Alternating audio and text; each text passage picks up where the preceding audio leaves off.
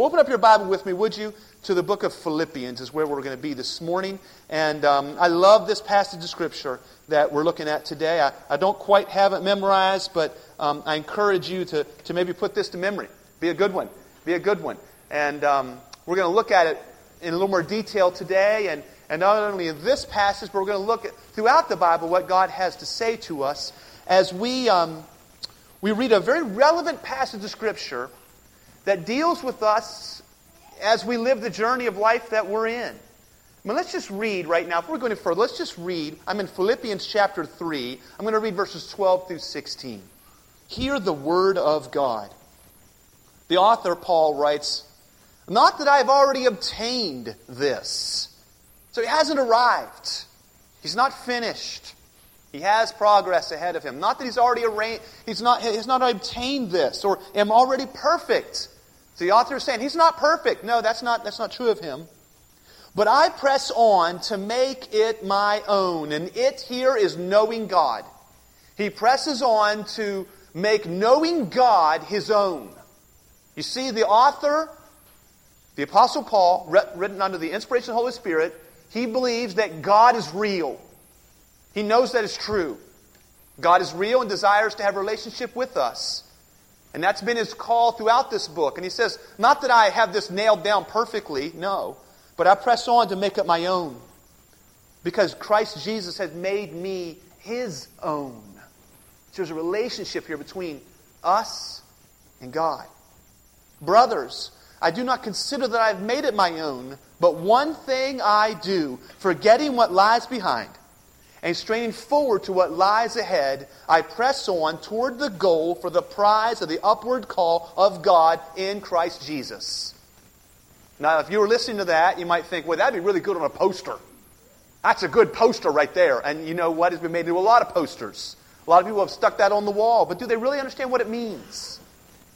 This is not just a rah rah speech, you know, go get them, team. Let's win this one for the Gipper. That's not what this is. The author really has an intention in mind here. He calls it a prize, he calls it a call. It's his goal, and he presses on forward to what lies ahead. Verse 15 Let those of us who are mature think this way. Mature. And if anything in if anything you think otherwise, God will reveal that also to you. Only let us hold true to what we have attained. I want to talk today about, about really the journey of life and that's really what this book is all about. It's about as we, as we live our life here on earth, and we said last week, we're almost in this dual reality where we are a brand new creature, but we're here on this planet that's not filled with new creatures. How is it that we live this life in a way that, that pleases God and fulfills our design? I mean, that's our desire. We want to have our design fulfilled. Now, I, I, there's been a repeated theme as we're going through the book of Philippians, and I've, I've, I've attached a lot of it to hiking. It's something I really like to do. I want to tell you a story about a time my family and I went hiking, and it didn't go too great. Have you ever been lost in the woods? I'm telling you, that is a scary feeling to get lost in the woods. My family and I, some of us, were out on a hike, one of these other adventures that we went on, and um, I had one of these fancy dancy devices called a GPS unit, okay? And I could see that where we were at was only just like 300 feet from where we were earlier on the trail. Now, what we had to do is we had to go all the way out around, about a mile or two out beyond, or we could go straight across 300 feet. I'm like, you know, it's getting late and we want to get home. Honey, children, trust your daddy. Let's not go the long way around. Let's just go these 300 feet, right? Just right through the woods, and we'll be on the trail. And don't worry, I've got a GPS. Follow me as I follow the GPS. And out we go. Now, listen, let me just tell you don't ever do what I did. It's not a good idea, okay? There's a reason why the trail takes the extra two miles. There's a reason. But being the idiot that I was that day, I didn't check my topo map. I just went, all right? And off we went down this ravine and found ourselves in the very bottom, surrounded by cliffs that were 20, 30, 40, 50 feet high. And where I wanted to go was impossible to get to. And I've got people with me. And they're following me. And it's scary, okay? And we start walking up this riverbed, up this stream. We're trying to get through, and I can hear behind me. I can hear them behind me. And I know what they're thinking. I can hear their thoughts. They're thinking, Does daddy know what he's doing? Are we going to die out here? Are we going to be lost in the woods? Are we going to write about us in the paper? Family lost in the wicked woods of you know, West Virginia. What's going to happen? And here's the thing that, I, that as I think back on that, you know, everything, everything speaks to us about a relationship with God. And really, what happened as we pressed on, and we, by the way, we survived, in case you're wondering, okay? We did survive. But here's why it was so hard. Here's why the journey got so difficult. We weren't sure about how we were going to get to the destination. We weren't sure. We were off the trail. We were off the beaten path. We were making our own trail. There is no trail. There is no next step. Are we even going to get to where we need to get to? Are we going to make it to the end? And when you lose touch with the end, when you lose touch with where you're going, when you can't see the end of the journey, when you when it gets hazy and things are just get all disarrayed and you can't see the end, you get in trouble. You get in trouble in your mind, you get in trouble in your heart. And, and you, you get all frazzled. You're not sure what's happening. And you get discouraged. You get overwhelmed. You start to give up hope. And I tell you, honestly, I wanted to sit down on the ground and cry. But I couldn't. Because they were behind me. So we made it. Okay, we survived. You know, God has made us for something. Listen, this is so important. You now were made for a relationship with God. You were. Your original design was for relationship with God. Now, sin messed with that. Sin twisted it. It twisted it. And so now there's all these other relationships that, that tend to like feed us, you know? They, they tend to like encourage us and, and sort of give us something. But really, what we're made for relationship with God, that's what we were made for. Now, some of us understood this and we put our trust in Jesus Christ. We saw that Jesus' death on the cross was for me. And I received that as, as mine. And what's awesome about God, what's awesome is, you know how you were originally made for a relationship with God? That was your original design, and then sin messed it up? God does a supernatural miracle and changes you. So now, rather than being like bumping with, against it, doesn't work, now God has fixed you so you can have relationship with Him. This is what the miracle of salvation is. The miracle isn't, oh, now you get to go to heaven. As wonderful as that is. The miracle of salvation is now you can have relationship with God. Fulfill your design. This is what you were made for. Now that's the wonderful truth, this. But the reality is, you can live outside of that now. You can break away from that, even as a believer.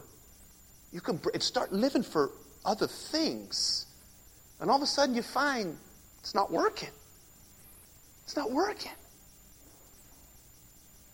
I made a list of things that, that I see people who are, they're, they're trying to find this, and they search in other places. Believers now, okay? And if you're not in Christ, none of these things are going to work. The first thing is often people run after earthly possessions. They think maybe I just get enough stuff. If I just get enough things, if I get a nice house or a nice car, or I know if I hit the lottery, that'll do it. Especially if it's $1.5 billion. Then I'll finally be happy. I'll finally have what I want. No, you won't. You weren't made for that. You were not made for that. I've used this illustration many, many times. My old Jack Russell Terrier, who's now dead and in the ground, um, he's not in heaven, very, very, light, very doubtful, but anyway, side the point. My old Jack Russell Terrier, he loved to chase animals. Loved it. And we try to keep him trapped up in the house, and he'd be there at the window. He's uh, looking out, there's a rabbit out in the yard, and man, he wants to go. And once in a while, that door would crack open, and he'd be gone. And I mean, he is now in all of his bliss because he's doing what he's supposed to do. He's supposed to run down rabbits and kill them. That's what he's designed to do. And when he's doing it, he loves life. Earthly possessions are like trapping that dog in the house. They don't fulfill. Earthly pleasures, maybe. Maybe it's in pleasures, right? Maybe it's fulfilling these senses in some way. Give me enough food. Give me enough things to, beautiful things to look at. Give me enough sex. Give me, give me enough pleasures and I'll finally be fulfilled. No. You won't. You won't.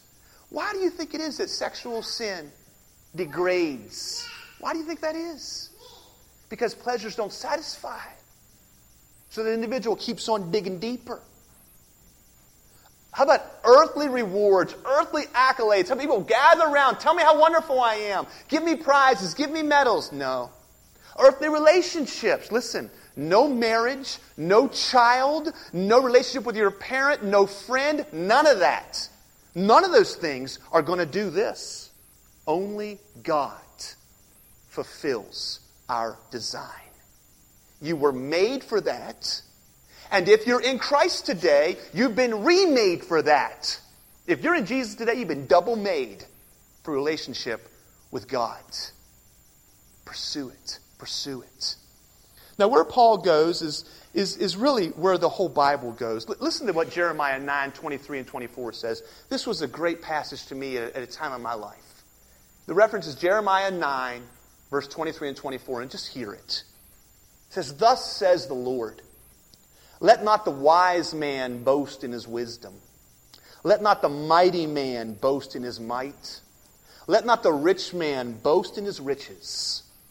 But let him who boasts boast in this that he understands and knows me, God is speaking, that I am the Lord who practices steadfast love, justice, and righteousness in the earth. For in these things I delight, declares the Lord. You were made to know Him.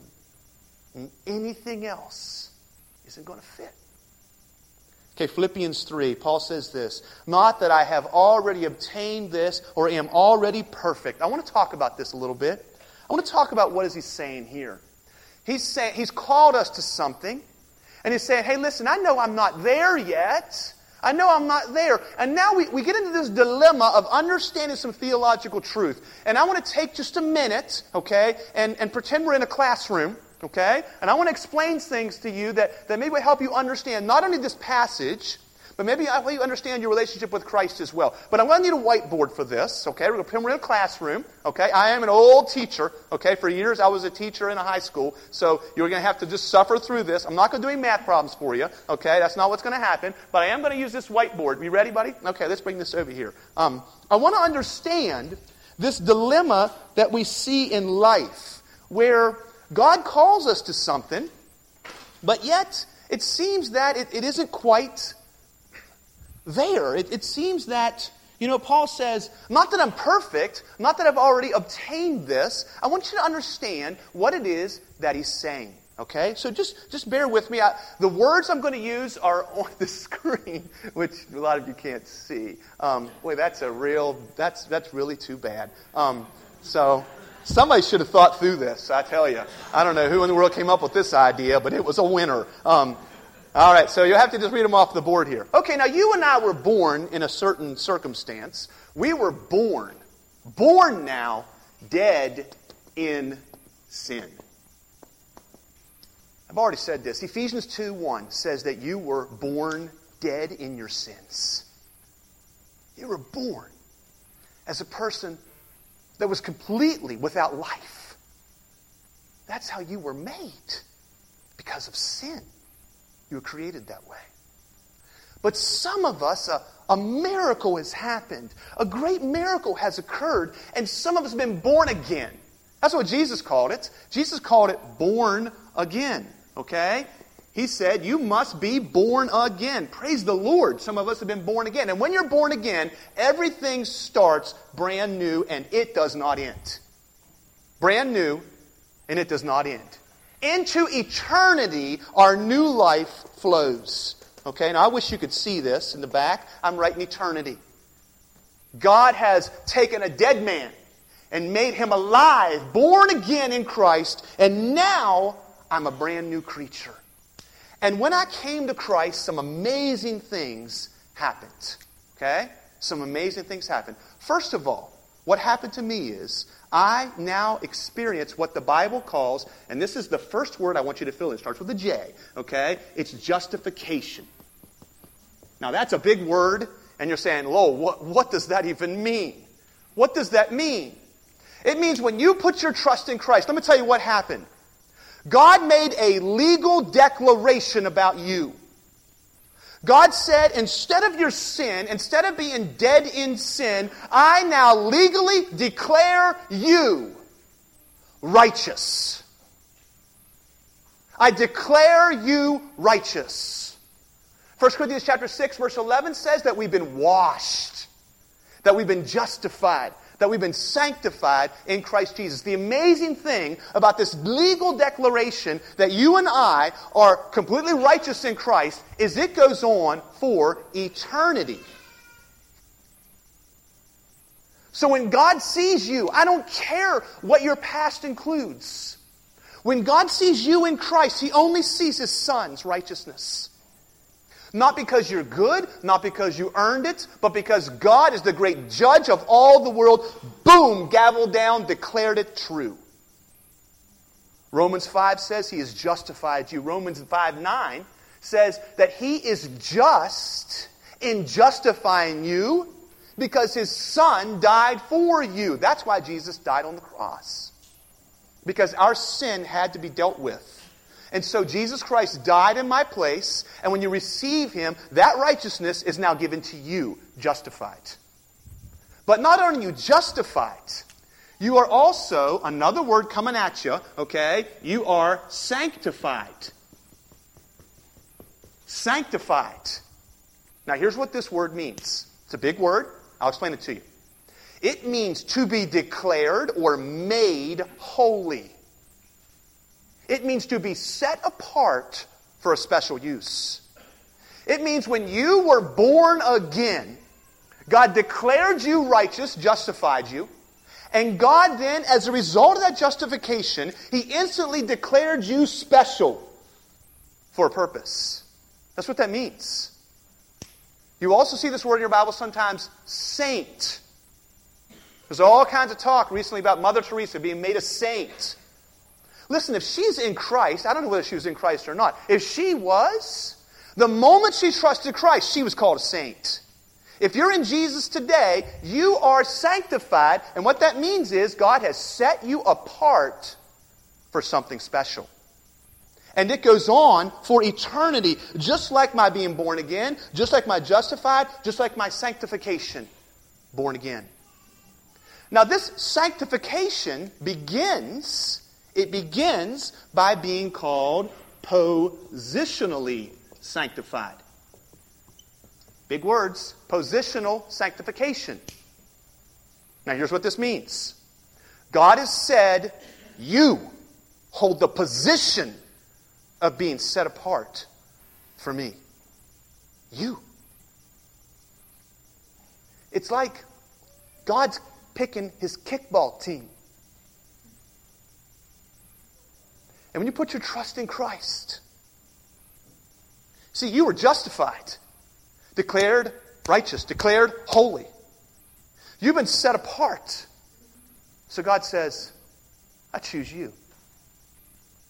And now you're on his team. Comes with a uniform, Christ's righteousness. Comes with a purpose. Point people to him. You never get off this team. Comes with a whole new design. See, now you're made for relationship with Him. That's who you are. That's who you are today if you're in Christ. And these things are instantly true. Instantly true. But, there's always a but, is there not? There's always a but. Okay. However, Paul says, not that I've already obtained this. Paul says, not that I'm perfect. Because, see, here's how the Christian life works. Now, stay with me. Here's how the Christian life works it works like this oh, step back. Step forward, step back. I'm not going to do this all day, so you better look. Step forward, step back. That's how the Christian life is. We got a word for that, okay? It looks like this back and forth, okay? And it's called, I need a better marker, I don't like that one. It's called my progressive sanctification. My progressive sanctification. So I am going to grow along the way and continue for a while. But don't worry, that progressive sanctification is going to come to an end. I got good news for you. It's going to come to an end. This, you know, stupid forward back to forward back, it's going to come to an end. Don't worry. Aren't you happy to know it's going to come to an end? You know when it's going to end? It ends at physical death. Okay? That's when it ends. Do I need to switch microphones or am I good? Gotcha. Okay. So it ends at my death. That's why we don't fear death. That's why Paul said, better for me to be absent from the body to be present with the Lord. Because then this progressive sanctification battle that you're in, I know, guys. I know, ladies. I know you're in it. I know. You say, How do you know, Lowell? You've been watching me? No, I've been living it too. I know. We go step forward, we fall back, step forward, we fall back. But that battle, that battle is evidence that you're in Christ. Listen to what Jesus said in John 17, verse 17. He said, sanctify them. This is progressive sanctification. Okay? Progressive sanctification. He said, sanctify them, sanctify them by your truth. Your word is truth. John 17, 17. In 2 Corinthians chapter 3, verse 18, it says that we are being transformed little by little by little by little into the image of Christ. See, this is the process that God goes through to make us like Him. These things all happen. You don't have to worry. You're in Christ. You're justified. You're sanctified. You're positionally His. But now you're in this journey of progressive sanctification. It's, it's the battle that we're in, it's the journey that we're in. But it ends. It ends with something that we call, okay, I'm out of space. Wow. Something that we call ultimate sanctification. And that happens when you're with the Lord Jesus. When you're with Christ, you will then experience the ultimate sanctification. When you are absent from this body, you'll be present with the Lord. And all this progressive stuff that you're battling against, all the things that you, you battle against, it's gone. And you're with Him. See, this is, this is somewhat of a picture of our relationship with Christ right now right now. Let's go back to our passage now. John, can you take our classroom away? Um, okay. Go back to Philippians chapter 3, and, and now maybe you'll see why Paul said what he said in verse number 12. When he said, Not that I have already obtained this, or that I'm perfect. No, that's not the case at all. He, we, our goal here is to know Christ. Not that we've obtained that yet. We're pressing on in our progressive sanctification. So let's continue now. Let's continue down through the passage and understand what it is that Paul is calling us to. Okay, the first thing I want you to see clearly in verses 12 and 13 is Paul is saying you should fulfill your design, and only should you fulfill it, you need to protect it. You need to protect it. Listen, you guys, this week, I'm not kidding you, was a tough week for a lot of believers. This week was a tough week for a lot of believers. I know it was. I know. Why? Because the world in all of its glory offered its prize. It offered its prize to us. $1.5 trillion. We can laugh about it, but the truth is, I know many hearts hurt over that.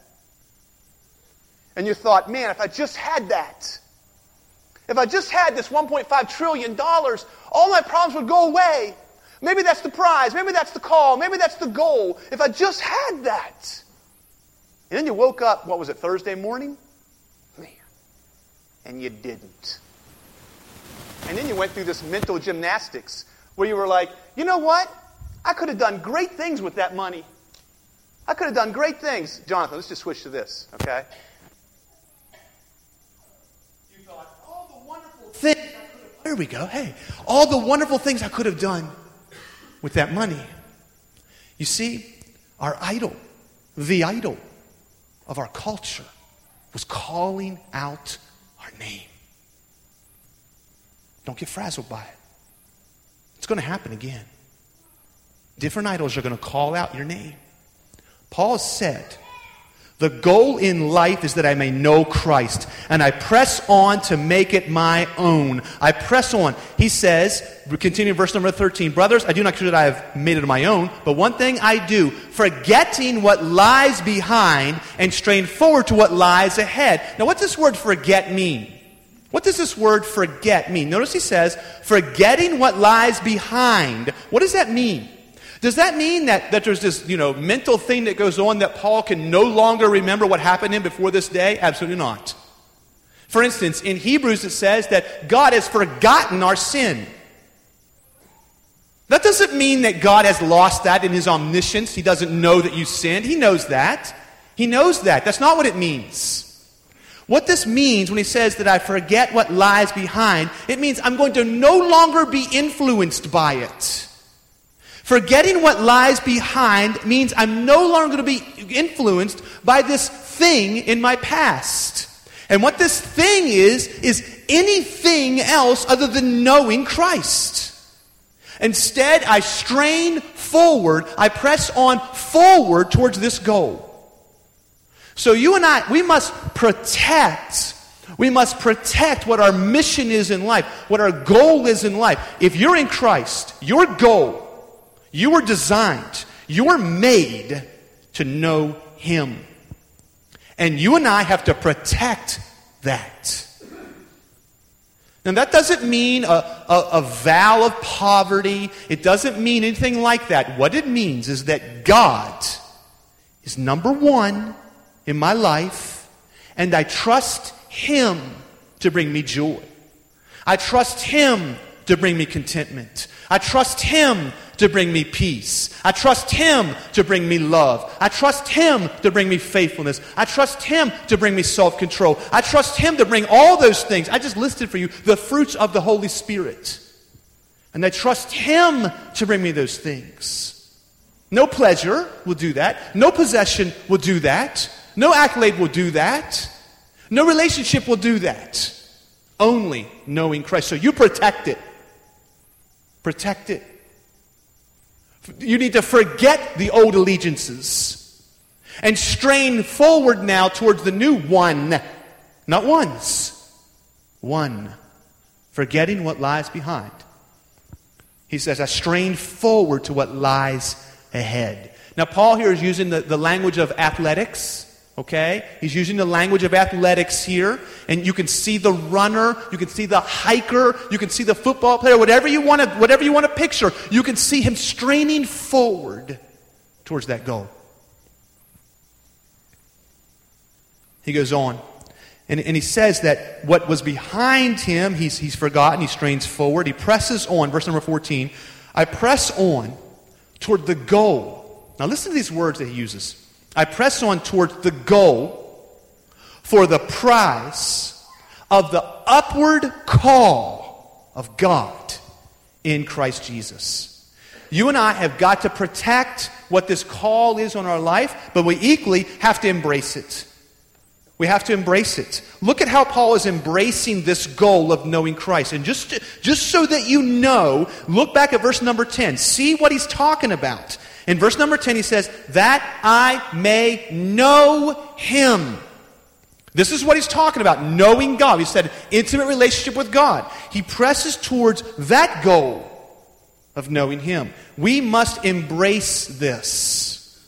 What I mean by that is we have to pursue it. The word that he uses there for press, it's very interesting. Listen to what it means. The word he says, I press on towards that goal, the prize, the call. He says, I press on. Listen, this is really fascinating. Most often, when that word is in your Bible, it's translated, ready? Persecute. The majority of the time that that word is used, it's translated persecute. Now, why is that? Why, why is this idea of, of persecute connected to the same word that Paul uses for press on? Can I tell you what it is? When somebody is persecuting somebody else, they are zealously attacking. They, they believe this thing deep in their heart and zealously going after a person. Paul is saying, you be zealous in embracing this mission. You zealously embrace this call to know Christ. You want to know why our heart hurt badly that time I didn't get what I wanted? You want our heart hurt badly when that idol didn't deliver whatever it may be? It's not because you wanted that thing. You were actually made to want. You were designed with desire. You were designed to want things. That's how God made you. The problem wasn't in the wanting. That's not what it was. It was that I'm not embracing Christ in such a way that it provides this ballast in my life. When the other wants come and sort of shout out my name, it doesn't rock my boat over.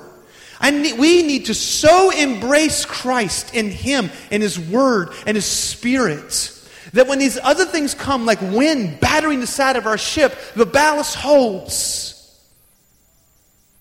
We're still going to want possessions. We're still going to want pleasures. We're still going to want accolades. We're still going to want relationships. But we are embracing this call. When knowing Christ is a prize, hmm, is a goal. Wow. Is a call from God. How many of us, if President Obama called your house today, said, Oh, Lois, this you? Yeah, it is. It's President Obama. And he starts to tell me that he needs me to perform a special mission for him. I've been watching you, Lowell. You are just the right man for the job. Now, here's a couple things. I need you to be in tip top shape. Okay, sir, no problem. I need you to really understand such and such topic. Okay, I'll research it. I need you to buy a pair of brown shoes and a blue hat. All right, sir, I'm on it. And I'm doing it, right? Because I got a call from the president. And whatever it took, I would embrace it. Why? Because he's that important. He's that honored. He's the most powerful man in the world. And if he calls, I respond. And he's a creature. And God is his maker. And God has called us to embrace this goal, this goal to know him. Embrace it. Say, what do I need to do? Oh, well, you know, if you told me to, if, if God said blue hat, brown shoes, I, I'd probably do that. Okay. Well, he did. He said, love him with all your heart, soul, and mind, and love your neighbor as yourself. So, okay, well, how does that look? Well, you need to read your Bible and you'll see that. You need to hear what we talk about here. Yeah, you need to be in God's Word and pursuing Him through His Word. That's part of embracing. You need to be in relationship with other people and allow Him to flow through you to them and from them to you. That's part of embracing that call. It's understanding the power of his resurrection to conquer sin.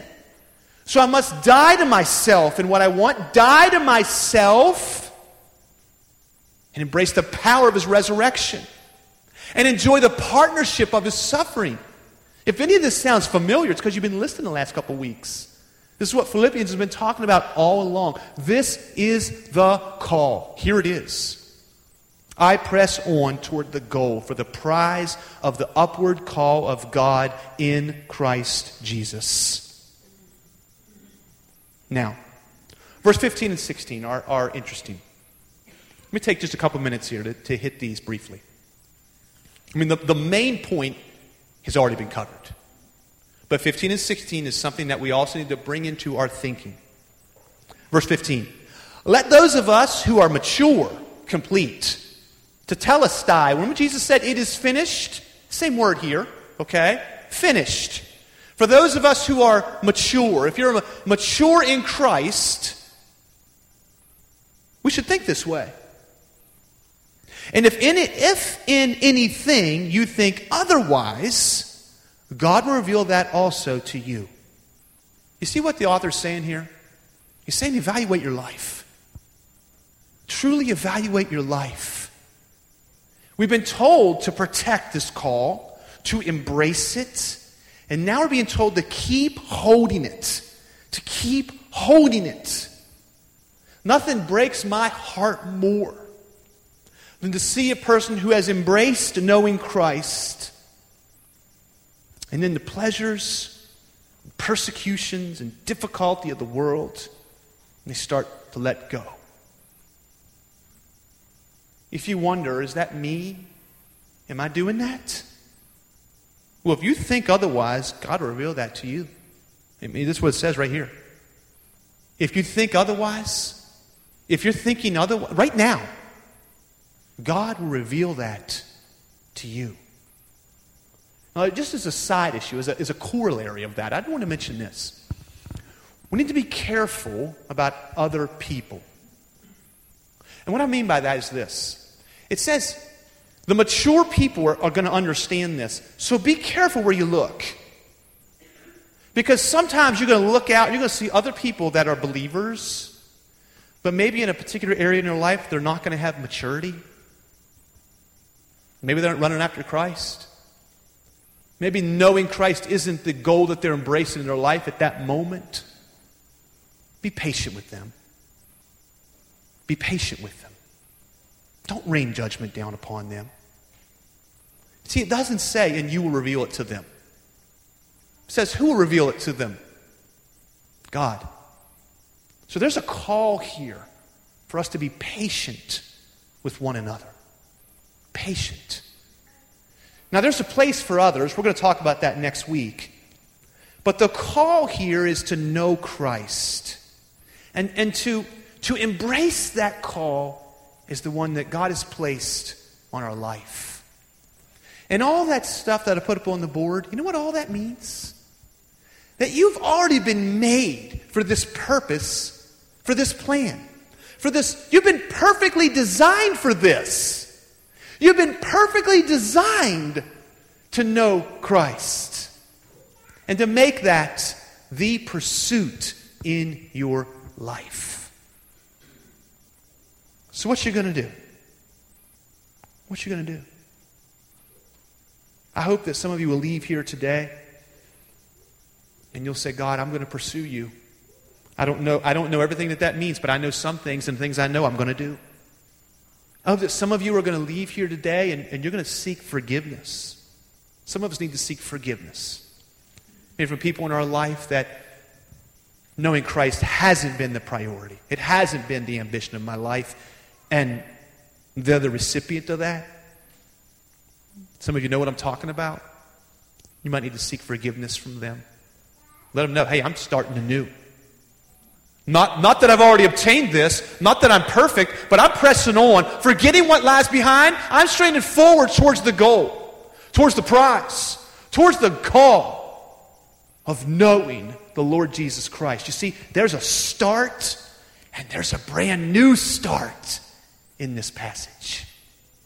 Take it. Take it. Get off the journey towards other things. Pursue Christ. Let's pray to Him. Father in heaven, Lord, I thank you for the truth of your word. Lord, we, uh, we want to celebrate now. We want to celebrate what you've done for us. Lord, you bought us salvation. We thank you for that, Lord. So we want to slow down now for a few moments and worship you.